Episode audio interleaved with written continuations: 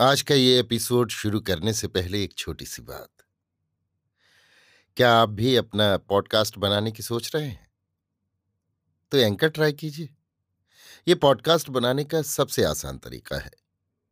Number एक, ये free है। नंबर दो, इसमें कई सारे ऐसे टूल्स हैं जो आपको अपने फ़ोन और कंप्यूटर पर रिकॉर्ड और एडिट करने की फैसिलिटी देते हैं।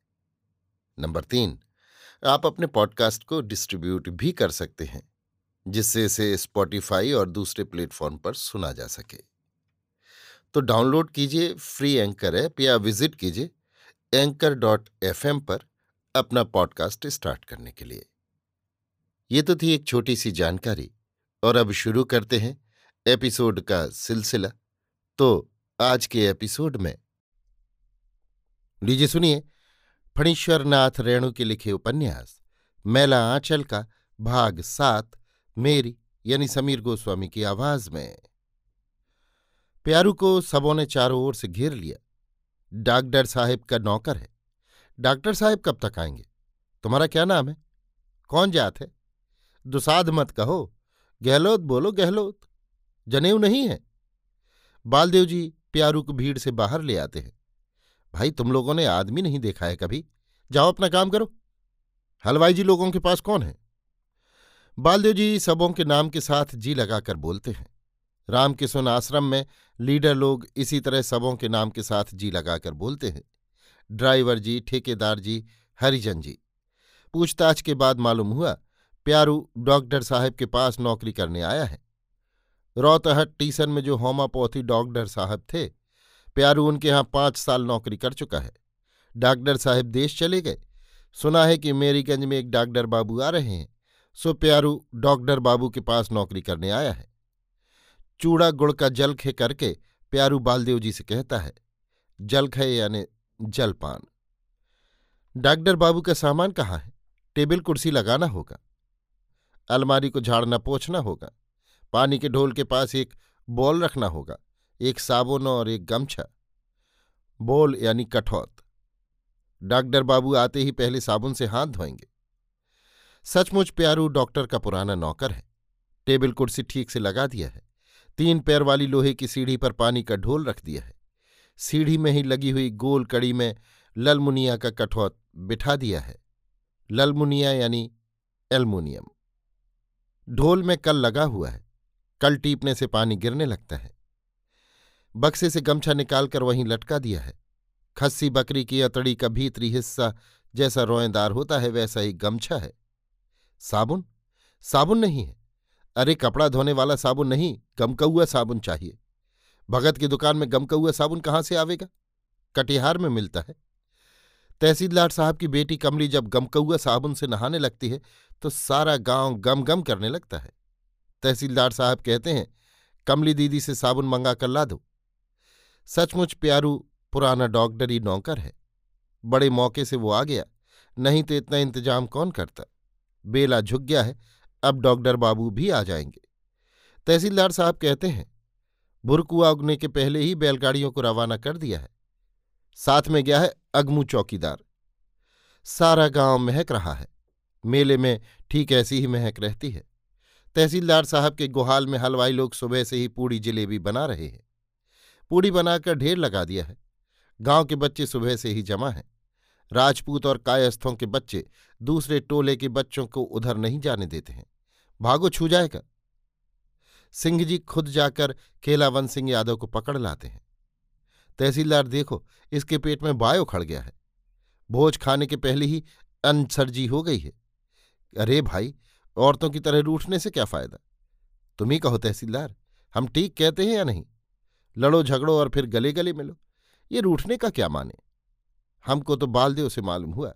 जाकर देखा तो काक भुसुंडी इसके कान में मंत्र पढ़ रहा है। ए बालदेव, सुनो, डॉक्टर साहेब आए तो पहले इसी का इलाज कराओ। कहना कि आठवां महीना है। राम कृपाल भाई, लड़कों के सामने भी आप दिल लगी करते हैं। अच्छा हाथ छोड़िए। सब कोई तो है ही।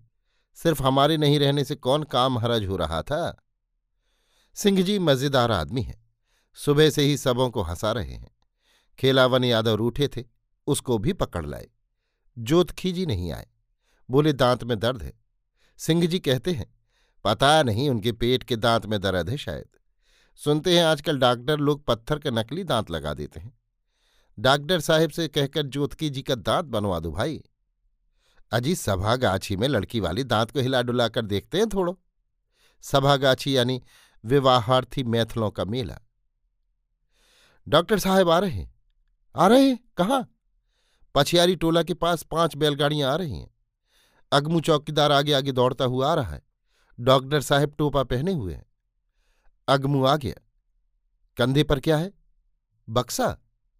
कामकाज छोड़कर सभी जमा हो गए। डॉक्टर साहब आ रहे हैं। हट जाइए।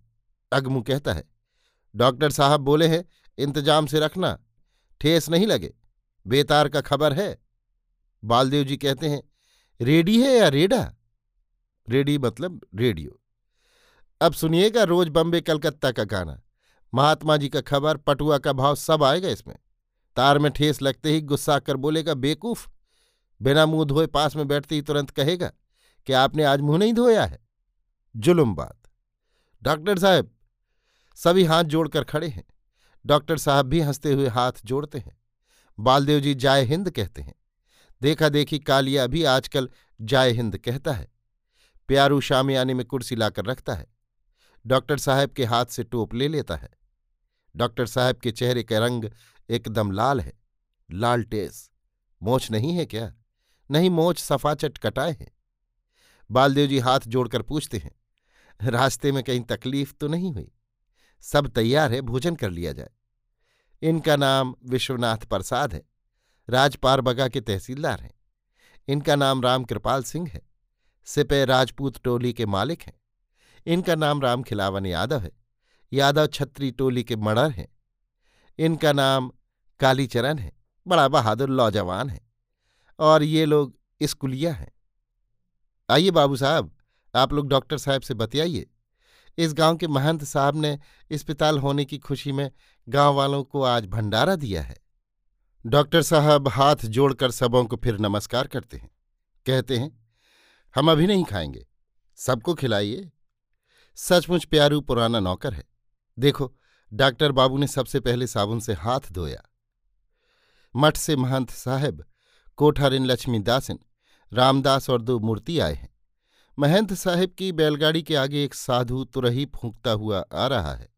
धुतु तु तु तु धुतु तु और तुरही की आवाज़ सुनते ही गाँव के कुत्ते दल बांधकर भौंकना शुरू कर देते हैं। छोटे छोटे नवजात पिल्लू तो भौंकते भौंकते परेशान हैं। नया नया भौंकना सीखा है ना? सबसे पहले काली थान में पूड़ी चढ़ाई जाती है। इसके बाद कोठी के जंगल की ओर दो पूड़ियाँ फेंक दी जाती हैं। जंगल के देव देवी और भूत पिशाच के लिए। इसके बाद साधु और बाभन भोजन। बालदेव जी ने बहुत कहा, लेकिन डॉक्टर साहब नहीं माने। प्यारू ठीक कहता था डॉक्टर लोग हलवाई की बनाई हुई पूड़ी जलेबी नहीं खाते हैं। कल के चूल्हे पर प्यारू डॉक्टर बाबू के लिए भात बना रहा है। जल्दी से बिजे खत्म हो तो बेतार के खबर का गाना सुने। बिजे यानी खाना पीना। क्या, आज गाना नहीं होगा? हाँ भाई, कल कब्जा की बात है। इतना जल्दी कैसे होगा? फिर कटिहार जंक्शन में रेलगाड़ियों और मिलों का अभी इतना शोरगुल होता होगा कि यहाँ तक खबर आ भी नहीं सकेगी। बिझय बिझय हर टोले के लोग अलग अलग पंगत में बैठो। अपने अपने बगल में एक फाजिल पत्ता लगा देना भाई। अपने अपने घर की जनाना लोगों के लिए कमबेस नहीं। गुअर टोली के रौदी बूढ़ा को सभी मिलकर चिढ़ा रहे हैं। रौदी गोप गाँव गाँव में घूमकर दही बेचता है। उसकी चाल चलन, उसकी बोला बानी, सब कुछ औरतों जैसी है। सिर और छाती पर से कपड़ा जरा सा भी सरक जाने पर औरतों की तरह लजाकर ठीक कर लेता है। मर्दों से बातें करने के समय लजाता है। औरतें उसके सामने किसी भी किस्म का पर्दा नहीं करती। हाट जाते और लौटते समय वो औरतों के झुंड में ही रहता है। अभी सब मिलकर रौदी बूढ़ा को चिढ़ाते रहे हैं। तुम्हारा हिस्सा आँगन में भेज दिया जाएगा। देखो लालचंद ने तुम्हारा पत्ता लगा दिया है। दुर, मुँह झोंसे। बूढ़े पुराने से हँसी दिल लगी करते लाज नहीं आती? हम पूछते हैं तुम लोगों से कि तुम लोग अपनी बूढ़ी दादी और नानी से भी इसी तरह हँसी मस्खरी करते हो? इस गाँव के लौंडे छोड़े बिगड़ गए हैं और सारा दोख इसी सिंघवा का है। जहाँ बूढ़े ही बदचाल हों तो लौंडो का क्या हाल? हम कह देते हैं हाँ सुन रखो हाँ। महंत साहब रात में भोजन नहीं करते हैं। सदगुरु हो, डॉक्टर साहब आपको कितना मुसहरा मिलता है? दो सौ? हाँ यहाँ ऊपरी आमदनी भी होगी। असल आमदनी तो ऊपरी आमदनी है। बहुत अच्छा हुआ। गांधी जी तो अवतारी पुरुख हैं। डॉक्टर साहब, आज से करीब पाँच साल पहले एक बार हमारी आँखें आईं। उसके बाद दो महीने तक आँखों में लाली छाई रही। पुरनिया के सिविल सर्जन साहब को पचास रुपया फ़ीस देकर दिखलाया। बहुत दिनों तक इलाज भी करवाया, मगर बेकार। अब तो आप आ गए हैं। अपने घर के डॉक्टर हुए। लक्ष्मी दासिन टकटकी लगाकर डॉक्टर साहब को देख रही है। कितना सुंदर पुरुष है। बेचारे का इस देहात में मन नहीं लग रहा है। नौकरी कोई भी हो, आखिर नौकरी ही है। मन घर पर टंगा हुआ होगा। बीवी बच्चों की याद आती होगी। कुछ दिनों में मन लग जाएगा। फिर बाल बच्चों को भी ले आवेंगे। अचानक वो पूछ बैठती है। आपके घर पर और कौन कौन है डॉक्टर बाबू? जी डॉक्टर ने जरा हकलाते हुए कहा, जी, मेरा कोई नहीं। माँ बाप बचपन में ही गुजर गए। लक्ष्मी समझ लेती है कि ये सवाल पूछना उचित नहीं हुआ। उसे स्वयं आश्चर्य हो रहा था कि उसने ऐसा प्रश्न किया ही क्यों? मेरा कोई नहीं। लक्ष्मी, रामदास को बुलाओ। अच्छा तो डॉक्टर बाबू, अब आज्ञा दीजिए। आप भी भोजन करके आराम कीजिए। कभी मठ की ओर भी आइएगा। सदगुरु साहेब कहन है दरस परस सत्संग ते छूटे मन का मैल। लक्ष्मी हाथ जोड़कर नमस्कार करती है।